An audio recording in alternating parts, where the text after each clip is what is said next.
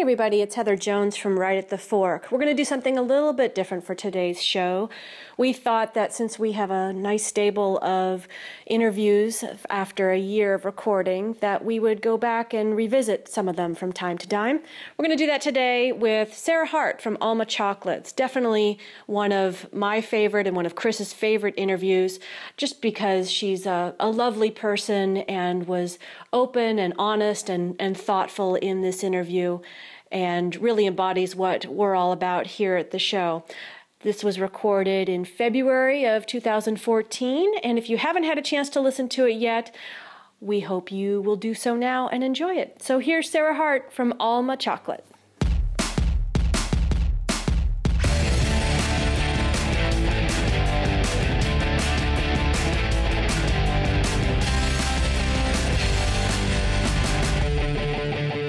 Okay. Hello. This is Chris Angelus, and you're on Right at the Fork. You can find us on Stitcher, iTunes, Aha, SoundCloud, and also uh, Tune In. And um, we're into our second month, and it's been a really interesting experience. And as we come on to our second month, we have Valentine's Day coming up, which got us thinking about sweet things. And so that led us to uh, Sarah Hart of Alma Chocolate. And um, Sarah has one of the most interesting businesses in town. Not only does she have a beautiful store, but she's at the farmer's market uh, on Saturdays. And she's been there since the inception of Alma Chocolate. And so um, I met her a few years ago at one of my events and had just a fantastic time. I the conversation was lively and I had never met her before. And we've gotten together a few times since and um, and also I've we're friends on Facebook and with some people you get to know them very well and I've really enjoyed her and I think you will uh, enjoy this 35 40 minutes that we're going to spend with Sarah. Well, hi there. Five minutes no see. Is it? Yeah, well, it's blocking half of my face. no, my chin. I finally found the answer for my chin. Mike, we have a microphone. Yeah, a microphone. I'm going to carry a microphone with me everywhere I go. You look great with the mic in front of you. Ow. Yeah, there you go. Thanks for coming. Well, thank you for having me. Yeah, it's good. I know you had a little hectic couple of days. I don't know what it was. Uh, you don't have to share it, but you've had, you know, your life to me. We have a, we met, really nice meeting. I I enjoy you. I think you're great. I um. I also am a Facebook friend of yours, so I get to see little snippets of your life. The edited version. The edited version, and you know, you've had you've had a lot going on lately. As Yeah. a matter of fact, you got expanded store. Yep. You have uh, some space. You're doing events. You have a new logo, which is Yeah. really saying you know fresh new things. Yeah. You got things going on in your life. Uh, how you feeling? You got a big smile on your face. You got a lot going on. How is it? Well, I'm really glad it's 2014 because 2013 was the year of doing all that shakeup. You know, I essentially had a working model in a little shop. We made everything on site and it worked and it was making money and it was doing all the things it could be, but it wasn't making enough that I could live on it. You know what I mean? And I am getting too old for it to be a hobby and work full time, you know? So uh, we decided to do an expansion. Um, part of the problem that was limiting our business was just capacity. We couldn't make any more chocolate in the physical space we were in. Even if we could make more, we didn't have any place to put it when it was done. We didn't have places for boxes to put it in That's a good problem. you know all have. of that stuff. No, it's a great problem. So we decided to expand, and uh, so we did. We built a big production kitchen. I got a screaming deal on it because it was in the basement of a building that was being redone by the. My landlords were my former upstairs neighbors in, above the shop. They had their offices there, and so we, you know, got this amazing space. But of course, um, like all expansion projects and construction projects, it was really delayed. So it um, threw our whole business model off because we had expected to be in there uh, like a year ago September. We didn't get in there until a year ago January, so we didn't have the you know. So we were 2013 was a year of just like hold on, hold on, let's catch up.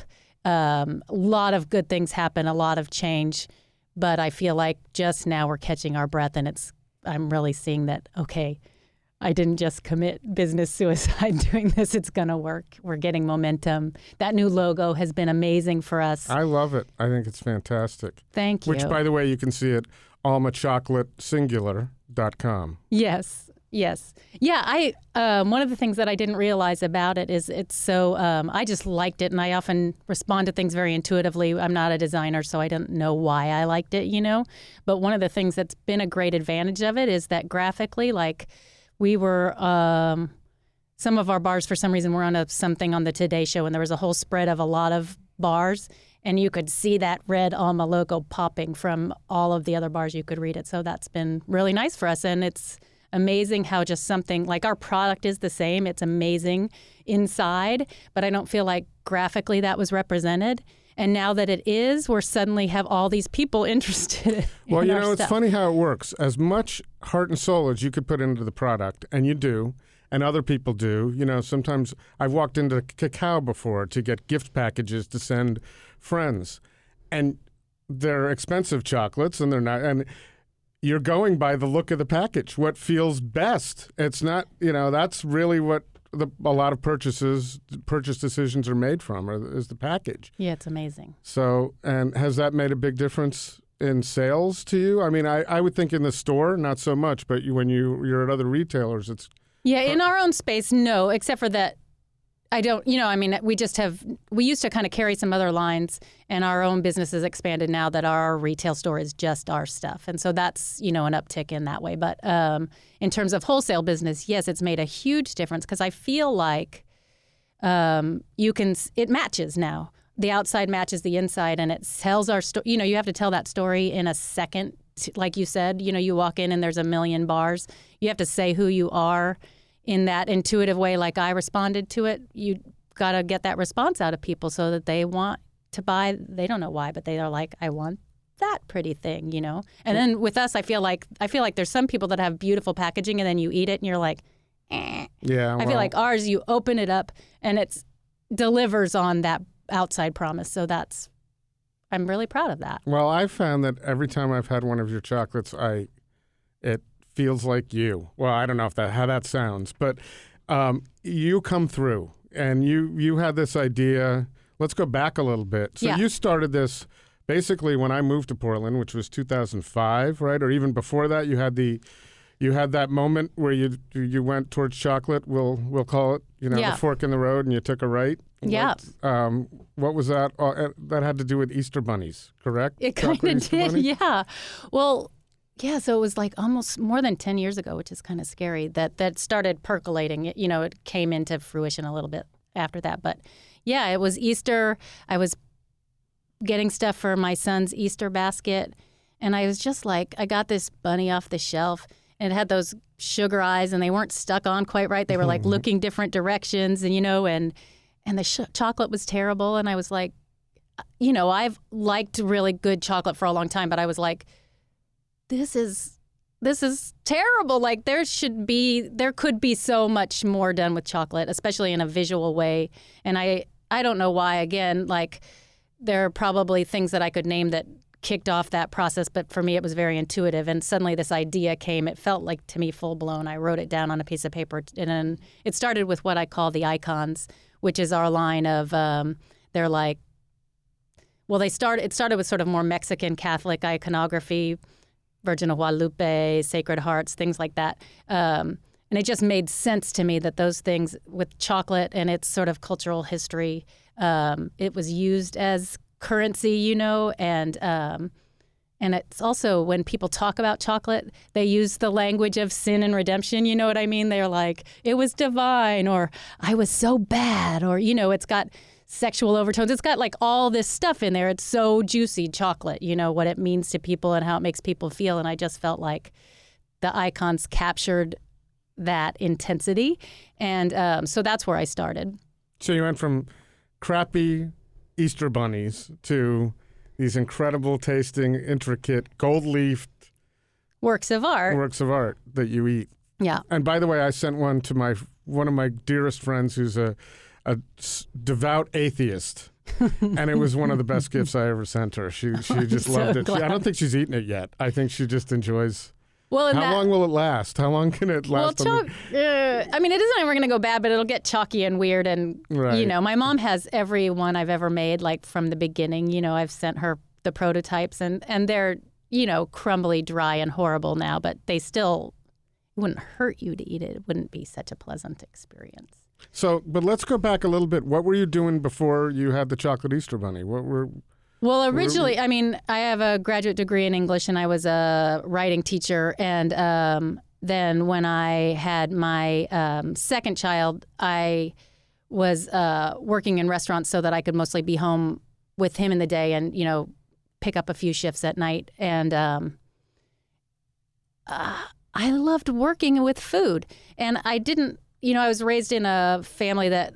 Uh, Everybody does some sort of social service, lots of ministers, teachers, et cetera. And Midwest? Yep, yep. Southern Missouri. Um, and I never felt like food was a legitimate career, you know? And I just, so I always felt like I'm just doing this to buy time. And then I, you know, so I left the restaurant world for a little bit and was um, doing grant writing. And, um, but I just kept getting tugged back in. And I would, there was, um, Michael, Naomi and Michael had had the Ripe uh, catering business, and I, you know, it was when it was still in their house, so I would pick up some shifts with them, and um, you know, Oh, that must have been fun. Tell me about those. oh, that was so crazy. That was back when they, you know, admission to dinner you could either like pay or you could bring a chair. Yeah, no, that's the, that's what everybody says is the, was the what started this whole Portlandia food scene came from that, and you were there. Yeah, yeah, yeah, yeah. How how fortunate is that? That's very cool. I wish I could do that. Right. back there. I mean, I go to Beast and Expatriate. I love I love what she does. To have been there when she was just starting to develop it, and she was just that would have been cool. And she was every bit of amazing then, you know, it was just scrappy. But um, I remember the first time I tasted her food, and I think it was like beets or something, and I didn't even think I liked beets. And they were so simple and so good, you know, it just, anyway, yeah. So I picked up shifts there, and one day I just went, maybe saving the world is doing what you love. Like maybe if you're like happy and generating creatively and all of that, like maybe you don't, that's okay. Like I left myself off the hook to do that. At that point in time, so that you were working there when you had the chocolate bunny, or no, no, that was So you let- just had a ha- you'd had a taste of it. Yeah. Where, yeah, right. So I was doing that. I was working as a grant writer for a nonprofit and, um, my, uh, you know, it just, I was, I, it was sort of all, I, it's now it's kind of so, feels so long ago. I don't remember exactly what I was doing. amazing how sh- ten, 10 years ago I know. it went so fast, but yet it seems like it was a while ago. But yeah, whatever it was, my daughter was turning 18. I was turning 40, you know, and I was sort of like, this idea came, and I was like, if you're not going to do it now, when are you going to do it? You know, so I just started kind of pulling the string at that point. So you kind of started uh, the way a lot of people do at the Portland Farmers Market, and you're still there Yep. as well. Yeah. So you've probably seen a lot of people like you come and go from there and stay, and you know, in ten years or eight years, I guess. I don't know Yeah. it's been. Yeah. I've been uh, eight years at the market. Yeah. Which is incredible. No, that's so good. It's so, and it's just to see the market also evolve professionally. Do you know what I mean? Like the market was a little scrappier then. It's now, I mean, it's, what is it? Almost like the Saturday version of it is almost twice the footprint it used to be down there at PSU. And um, they have many more, mar- you know, it's just the, it's grown. And I think the Portland Farmers Market is huge in terms of what happened with the Portland food scene. So I think that goes hand in hand as the food scene here has grown, that market has grown. And anyway, I think a lot of people cite the Portland Farmers Market as the heart of everything. Yeah. And so, so when you're down there now, you're there to sell, of course, but does it do something for you uh, spiritually to go down and experience that on a Saturday? Oh, absolutely. And I, so, you know, after having done it for so many years, I get bummed out on a Saturday morning to have to get up at six. You know, like I'm Friday night, I'm like, I don't know, whiny, whiny, whiny. Then it's Saturday morning, I get there. Every time I'm there, I have a blast because you do like there's the community of people that are there that you've been a that have been coming to your booth from the get go, and then the other vendors you know that you have relationships with, and I always have such a good time in that way, and um, also it's super funny because I'm kind of a crowd phobe. So being in a booth at the farmers market is amazing because you get to experience it, but you're a little protected, and I like that.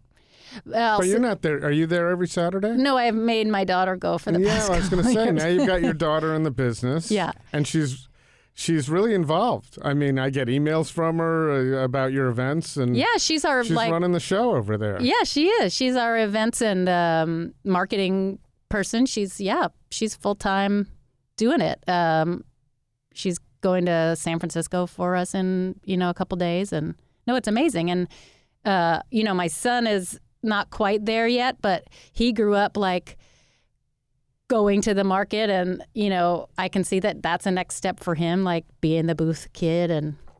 Oh, what, he, yeah. what does he want to, how old is he? He's 17. And so what does he want to do? Does he has He wants to be a drama into? teacher. A drama. Well, then he should just get married. he'll learn. Really, he'll learn and be able to teach from there. so, do you think both of your kids will be in the business? With I have you? no idea. And do you think that's a good idea? How How is it with your daughter? It's amazing with her. I think. Um, I think it can be a good idea and a bad idea, really, really depending on the people in the relationship. And she and I, you know, she left. She's left home for eight years. You know, she went away to college, and then she went to India, and then she went to New York and worked in New York for. You know, she was there for five years. So, so I guess it's been like almost ten years that she's been gone. Anyway, so we had a clean break in terms of her growing up and becoming her own separate identity person. You know, before she came back to work for me, and I think that worked really well. There was a transitional time when she came back that we had to figure out how to work with each other. But our strengths are so complementary and we get each other so well. I've learned so much from working with her. Uh, you know, you'd think it might be the other way around, but I've just learned so much about her or about business or about business and about um, some of my strengths and weaknesses. You know, she she pointed out to me because again, like um, I'm super intuitive and really friendly, but at a I at a certain point, um, I get overloaded with information and I'm still taking it in, but I get super quiet. I stop talking, and I never knew that I did that. And she pointed that out, like that in business meetings, she's like. I know you're still listening, but it seems like you've checked out. So you probably need to inform people like, okay, I've hit the point where I can't take any more information in and I'm processing it and I'm going to get back to you because it seems like you just don't care anymore. So things like that, like that because she knows me so well, she's able to give me that kind of feedback and I'm not offended by it because it's useful. So I don't know if that's sort of a long winded answer, but it's been really good. No, because my feeling is I've worked with my father and that was not good. That was not a great experience and I don't know if I'd want to work with family. I think it's too. It depends on family. Yeah, I don't know if I. I used to when I was teaching. I used to have a dream that my dad was sitting in the back of the classroom and raising his hand and asking, you know, questions, and I'd be like, "This is my class. You need to be quiet." So mm-hmm. you know, I do think it depends on the relationship. So your father was a minister. He was, yeah. And um, so that's a part of your upbringing. You also um, you know, you said your daughter went off to India. You spent some time with Cesar Chavez. I did. Talk about that a little bit. Well, so I went to college for two years at a little liberal arts college in Wisconsin called Beloit College, and um, I had no idea what I wanted to do. And two years in, I was felt like I was spinning my wheels and lost, and um, and I wanted to do something else. And I don't know. I think because of actually because of my dad and um, he's a Presbyterian minister and very liberal. He was very involved in the civil rights movement. We lived in Cleveland, Ohio, when Kent State happened, for example, and um, our church was used as a classroom for a while when that campus was shut down. And um, when like the lettuce boycotts and grape boycotts and stuff were happening in the 70s, um, my dad was very involved in supporting that. So that was in the back of my head, and those people were people he revered you know, uh, those civil rights leaders and those movements were important to him. And so that was part of the ethos of my family. So um, I think I was looking through some sort of, I wanted to go someplace else. And I, I think I wanted to go to India.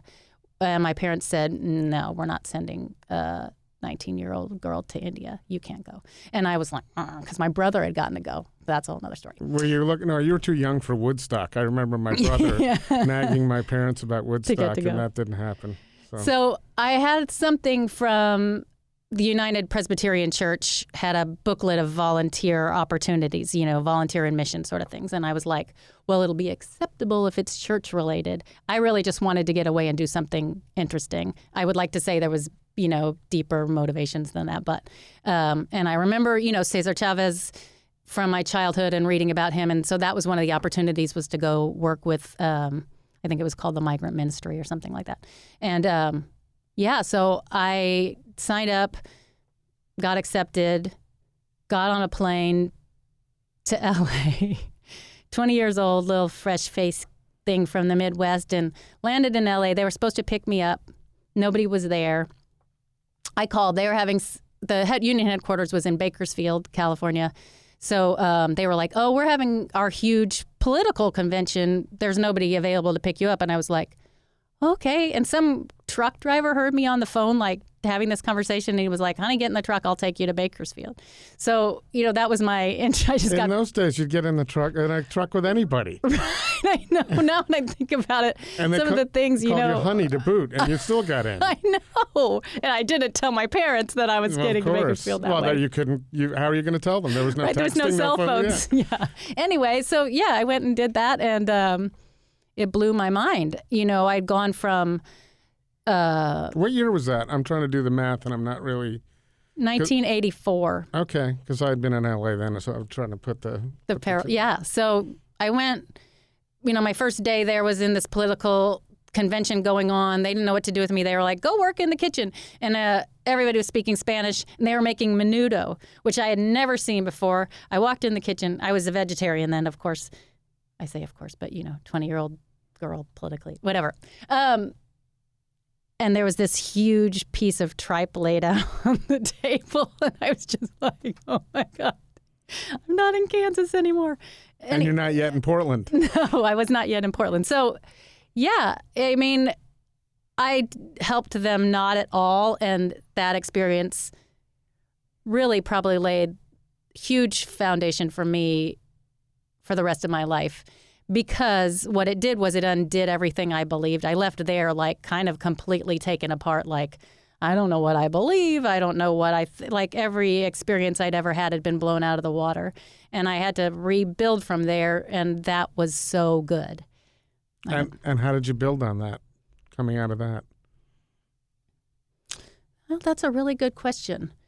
I think I learned to really trust my gut at that point, to really like not take things at face value. I think that taught me, um, in a really deep way, sort of cultural relativism. You know, like I really started to learn to think from multiple positions at the same time. Um, I think it changed. Yeah, just how I thought about the world really got changed, and there was sort of a. I think it led later to you know the work that I'm doing now, even with chocolate. I try to be super aware of the sourcing and um, where chocolate comes from. I think it, it was an early awareness of the politics of food. Um, I remember having the experience even of. Uh, I feel like it taught me gratitude. I had the experience of going back to visit my parents for Christmas while I was working for the farm workers. And, you know, by then I'd seen just realities people living in cars, no food, you know, whatever. I went back home and, you know, we had a really nice house in southern Missouri. And I, I remember opening the pantry doors to get a snack and just sitting on the floor and sobbing, you know, just at like having the realization of like all that I had. I also had that realization um, working with the farm workers that um, while I was there to help and had the best intentions, I could leave. And that awareness of what that kind of privilege means and what your responsibility is about that and um, you know how complicated all of those things are you know if i didn't like it at the farm workers i knew i could go home and there was a pantry full of food and that was always going to be available to me And um, even when you know later I you know ha- was a single mom and you know whatever, just even that awareness. Um, I was on food stamps for a while, and I remember being at the food stamps office and just knowing like looking at. Suddenly, I've gotten so political. We're not talking about chocolate anymore. Anyway, um, I just remember looking at the other women that were also there and thinking, we're exactly the same. I just don't think I'm going to stay here. So my mental attitude about my life, do you know what I mean? Like, and that was so much just cultural upbringing, right? Like what I believed about my life. I wasn't smarter than them. At that point, I wasn't economically more advanced. You know what I mean? I just. Well, it ex- expanded your horizons a lot. You were in southern Missouri, and you know how much can you see there? Right. From there, and, it's a consciousness. yeah. Yeah.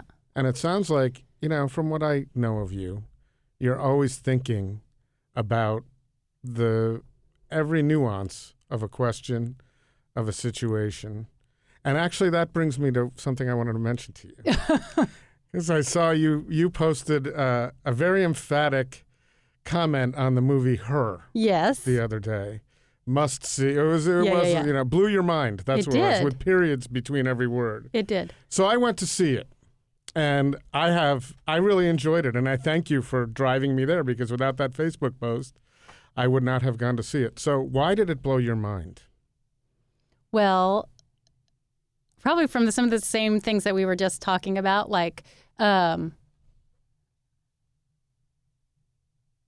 I'm thinking especially about that scene where she, you know, the voice is um, Joaquin Phoenix is sitting on the stairs and he's like, "How many other OS, you know, how many more people are you talking to?" And she's like, "Oh, eight thousand. And she, he's like, "And how, many, of do you them are you in love with?" And she's like. 600, you know? And he's like, oh my God, you know, freaking out because he wants to be the only one. And she's like, no, like the box just gets bigger the more you love. Like, and I just, I feel like that was my experience with that I was trying to articulate earlier about sort of having been taken apart by the the farm workers and I think there's two responses to something like that. You can be devastated and closed down because what you've witnessed is so overwhelming or you can just be like broken open by it. And I guess I resonated with that that she was like expanding and expanding. So it was really the story that the the, the storyline. It wasn't necessarily the technology. It wasn't you know I I don't know your dating experience. It wasn't you know that you could have a and these are some spoilers, but it wasn't that you could have a relationship with an operating system, which I found absolutely fascinating. But yes, I thought that was fascinating too. it was fascinating, but I've kind of experienced that in a different way, where you're not, you don't have that hands-on experience with someone, but you have feelings. Yeah. And so that, to me, was it expanded my thinking drastically about that, or it just made it validated some of the things I've thought about before. But for you, it was that story, and you know how how much love you can have in your life, and and realizations that people have in relationships. Yeah. Um, Well, I just loved so much of what it had to say about consciousness and what is. I mean, one of my earlier favorite movies when in my 20s was Blade Runner, and I felt like it raised similar questions, you know, the replicant in Blade Runner. And the whole question is, what is humanity? You know, she believes she's human, you know? So, anyway, I just. Yeah, I think way too much. I You- love the and big you questions. posted on Facebook, man. You you'll put the questions out there, uh, really kind of deep thinking questions. What do you think about this? And you get a lot of responses. You have a pretty big following on that. yeah. Well, I like to see what people think about stuff. I'm it's also beautiful totally too goofy. because it's so obvious you're not doing it for business. There's no Alma chocolate in what you post on Sarah Hart's Facebook page. There's nothing. It's it's really about you as a person. yeah, That's well, I guess so. yeah. well, and it's really cool. Oh, thank you. And you know, I won't ask you about books because you'll just run circles around me. I'll be sitting here with question marks coming out of my head. But I will ask you about chocolate. Let's we go- haven't yeah. talked much about chocolate. What's your what is your absolute joy in what you do about at Alma Chocolate? I am the very happiest when um, I'm like working on some sort of flavor combination. Like, I especially, I'm a you know, I could never write a paper until it was due the next day. You know what I mean? Like, I like a certain amount of pressure. And so I love some sort of uh, creative challenge. And um, for example, when one of our big biggest sellers is this Thai peanut butter cup, and I had, um, without having made it, I entered a contest. You know, uh, some sort of food contest. Um, describing my idea, you know, and so then I had to ship it out you know, like it, that was probably three months before, and then I had to ship it out like one day, and I still hadn't made it, you know? And so in the 24 hours before it happened, that focus that came together from this sort of uh, intellectual and you know just my brain putting together how these flavors flavors would take to just have to get that focused and come up with something. I love that. I love that so much. What's that process? Is that yeah, well, there was a specific instance where you had a deadline to meet because Yeah. you had that. But in the store, do you have, um, you know, do you change it up? You say it's October, we need to change it up. Uh, and then from there, when you make those decisions, what's the process that you go through for just a new flavor? Well, seasonal is a really good way. Like, I'll probably start by thinking about what is available a certain time of year, and um, that's very pragmatic. You know, in the fall there are figs, and also in the fall I feel moodier. You know, like in the summer I want lighter flavors. In the fall I start to get more introspective, and I want flavors that touch that spot. And so, you know, none of it I don't think is happening on a super conscious level. I've got like just these like feelers out, and then I start to think about it, and um, I think it's probably like any creative process. Um, if you're a painter, you've got colors in your brain, and I've got flavors in my brain. So I'm thinking at some deep level about, you know, if I do this, well, I like like the fig marzipan one that we do. Um, one of my one of the people that work for me was like, "Why don't we do marzipan?" And I was like, "Cause I hate marzipan. It's gross. It's so sweet." And um, and she was like, "Well, there is some good marzipan." And so, you know, we looked into not very sweet marzipan, but it's still sweeter than my palate is. So then I'm thinking, well, how do I counteract the sweetness of the marzipan? Uh, figs are kind of dense and rich and, you know, dark chocolate. So that you know and then i start like in my head thinking like i've got this thing how do i counterbalance it or there's maybe a chocolate like Is it a- all is it all you, by the way, or is it a? Do you have a team of people? Who I've got a, people that work for me now that do that come up with stuff too. I do most of the flavor development though. Mhm. Yeah, Okay. yeah. But there are um, like uh, Sabrina and Ruth. Um, Ruth does all the baking at the shop, and they've come up with so many of the drinks that we do at the shop. Um, and Ruth has come up with all of the baked stuff. I have nothing to do with the bakery stuff. That's all her. And it's all her, and it's is it coming from a place where Sarah will like this, or is it customer based? How do you, how much of your how much of your flavor development is is using research from before on what customers like, and how much of it is just I think I would like this, therefore others will. It's mostly that we're trying to get a little smarter about it now. Um, but mostly the market will tell you pretty fast if you're right or not, you know, because it won't sell. So there's things that I've loved that just didn't go. And um, that's been true with the baked stuff. I don't think Ruth has ever thought, will Sarah like it? I think she's working to her palate and her, you know, but she's, she gets the Alma thing, which is, you know, not too sweet, chocolate based, you know, kind of the best version of whatever it is, then we're going to make that, you know? So she's working from there. And um, again, I mean, it's just if it doesn't sell, it doesn't stay. And so, um, if it's not staying, you don't keep anything around that you like, so that when people come in and say, "What should I have?" You don't. Those aren't the things that you say. Just try that. Oh, well, there are some of those things. There are like um, in the Christmas time, like they're too labor intensive to do all the time, but we do these blue cheese stuffed figs that we dip in dark chocolate and put on a candied walnut. And those are impossible because they they take a long time to make and then they have zero shelf life, you know, so they're not practical. but they're so good. You know, so we do do a few things like that. So what what would you tell someone? Because what you do, obviously, there are probably a lot of people out there that say, "Oh, I love chocolate," and wouldn't that be fun? Yeah. Are there things that you would tell them that would say, you know, it's not that fun? Uh, I mean, are there things that you might caution someone who wanted to start a chocolate business, or are there some things that you would say, this is why you should do it Well, both. in another town? Yeah, another in Fort Wayne. um, gosh, like anything in life, if I'd known what I was getting into, I would have been way too intimidated to ever do it because um, the business of business, I don't like it. I, you know, love making chocolate, but the management of people, the management of payroll, the management of money, insurance, blah, blah, blah. It's just endless, that stuff. And, you know, quite frankly, I spend a lot of my time on that now. And what percentage?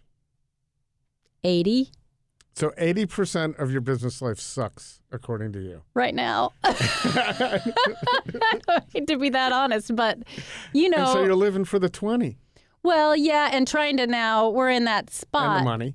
Yeah, where where I feel like the goal is to hold on doing that till we can get it to the place where then I can be have somebody else doing that stuff that I don't like to do and I can be doing what I love to do and what I'm good at. I'm not good at that other stuff quite frankly and I've had the realization and I'm getting some serious help with the business stuff because I kind of realized like I'm so not good at it if I don't get some help we won't stay alive. Well, the you know? larger you get, the more the more pressing that need is Yeah. Because you can't, You can't control everything. You can't and especially if it's something you don't like doing and you're not great at it. right. So then 2014 is the year that okay, we're settled. We've Yeah. got this new stuff going on, and now work on some of those things to free you up to do. Right now, we're just really nailing down all the operation. You know what I mean? So that everything that, you know, there's certain things that are just our bread and butter. So those are just getting tightened down and tightened down and tightened, you know, so that they're just go. You know, they are streamlined, and and the more streamlined stuff gets, then the f- more room that frees up in the business to do the fun stuff. So, um, so 2013 was the year of getting it all together. Five years from now, and 10 years from now, do you have that plan? Or are you kind of living, okay, we've got 2014 under the way, let's get to 2015? Or are you really looking towards 2020? And do you have a vision for that? That's a really good question. I'm working on that vision. Um, I thought I had a vision for that, and um, and now I'm getting some clarity around it after I've been in the space and I'm seeing what hap- what's happened. But yeah, what what we're really working to do, and again, it's towards that goal of um, providing support, keeping the integrity of the business alive, and freeing some. Um, some of my creative time up. So we're working on our wholesale line and really nailing down some of the things that um, can sell on a larger scale that have good shelf life that are easy to make in bigger quantities without losing the quality of the product.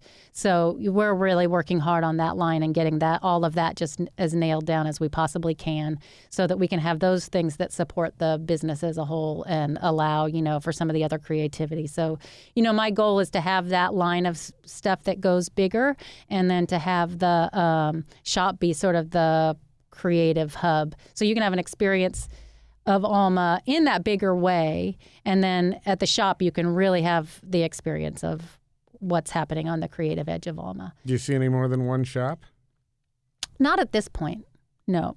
I think we really have to expand that wholesale part of the business, and then maybe we will look at that other shops later. So as you grow more support, I know actually of a great redhead who does some incredible publicity. I might be able to help you with that. I'm not. I'm not going to interfere. Oh, anyway, we're throwing a little Heather on this, but she's great at what she does, and it's right up her alley. Um, uh, so uh, we need to talk a little bit about Portland. Yeah. Let's get outside the shop. Where have you been lately? That's uh, that's exciting you. Where have I been that's exciting me? Well, Expatriate is amazing. Yeah. And um, yeah, I just am always just blown away by those flavors and that experience. And it's just a And sexy place. It's so sexy. Yeah. It's, Yeah. That bartender, Rebecca, that works there, I just like to go in and go, wow. She's so cool. Anyway, yeah, I like that. Um, I just had breakfast at Trinket this morning. I love that place. I hope it does well because I think it's so super sweet. Um, what else? I don't know. I've been a little hunkered down, I have to say, and have not been as out there as I am usually. I haven't had my feelers out there It much. goes in fits and starts. Mm-hmm. Um, and you live in a cool neighborhood. There are a lot of places to go. Yeah, What's your What's your coffee place? Hart. Yeah, well, it's been hard. It's been hard. It's been hard. And then Ristretto just opened up across from the kitchen. oh right. So now it's become Ristretto by, uh, well, it's great coffee, and now it's so, so, so, so, so convenient. And I love Din and Nancy to the moon. So They're great. yeah, they're terrific. So is Ville. I mean, it's I it's so hard in the city, but the cool thing is that uh, everybody understands. right. No one gets pissed off. Din and Nancy won't get pissed if you go to Hart. I don't think. And, No. uh, no, and it's it's really the Well, you're likely to see, you know, people of the similar business in somebody else's business. You know, like it's partly checking it out, but it's also, you know, you people often would ask me personally, like, what's your favorite chocolate? Meaning that I made in the shop, but I'd be like thinking, well, it's you know so and so's across town because I can't figure out how they did it, you know, or because it's re- new to me. Like I've tasted all of my things a million times, so it's f- so exciting to go even in your own field and taste what somebody else is doing, you know? all right. Last thing. Yeah. So, someone comes into your shop today. What must they have? Well, I think those fig and marzipan ones are on the shelf right now. They are one of my favorites when they're available. I love, love, love them. We just came out with a hazelnut bar that's um, made with woodblock chocolate. They're a local bean to bar, so it's um, it's dark and crunchy. It's like a it's a praline, which is like a, a nut and sugar paste mixed with that dark chocolate and sea salt, and it's it's really good. It's kind of like Nutella, but not so sweet and a little crunchier. Fantastic. Yeah. And just to be clear, your 28th. What's the exact address over there? 140 Northeast 28th between Couch and Davis, over by that Laurelhurst Theater there on Burnside. And the Coke Company is across the street. Mm, There's a lot over there too. Yeah. So a lot, many reasons to go over there, and then again, almachocolate.com Yeah. as well. Yeah. Thank you so much. Thank you. I appreciate it. It was fun. I love this. Well, I love that. That was great. She is such a bright, shiny personality. You know, I, I From head to toe. She Yeah. has. She also loves. She's really into shoes. yeah. I should have gotten a shot of her because she has shiny shoes. yeah, too. kicking my ass maybe.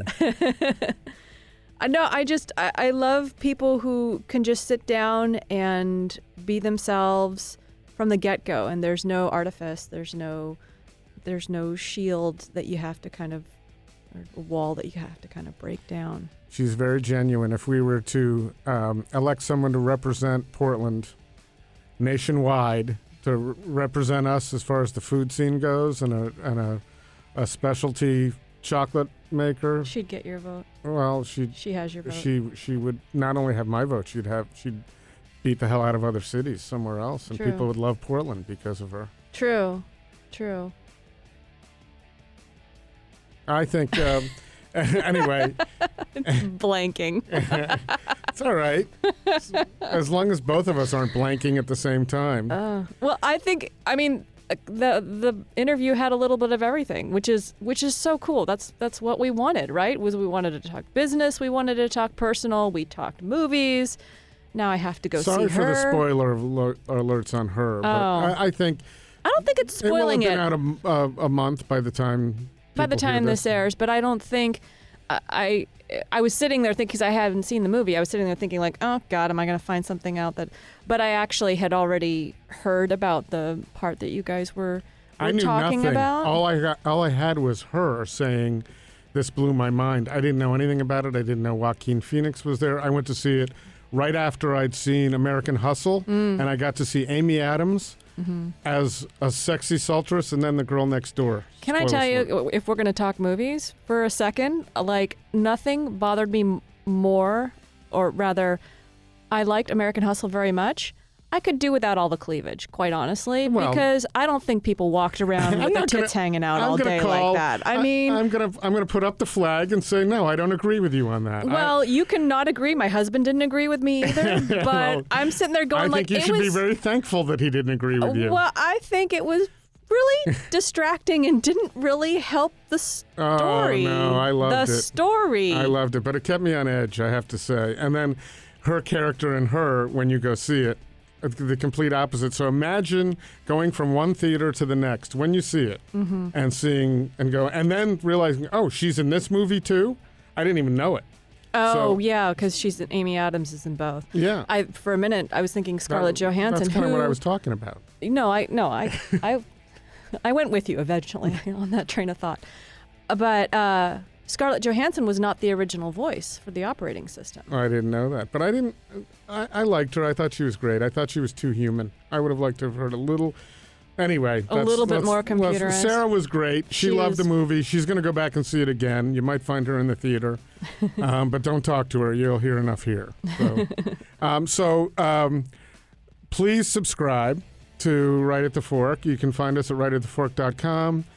Heather, you know all the services. iTunes, SoundCloud, Stitcher, my favorite. Um, Aha, are we up on Aha yet? Well, we hopefully we will be I have soon. to still learn about Aha. yeah, but I don't know anyway, anything. SoundCloud, Stitcher, iTunes. I think those are the big three. And um, we'd love feedback, you guys. Facebook, on Twitter.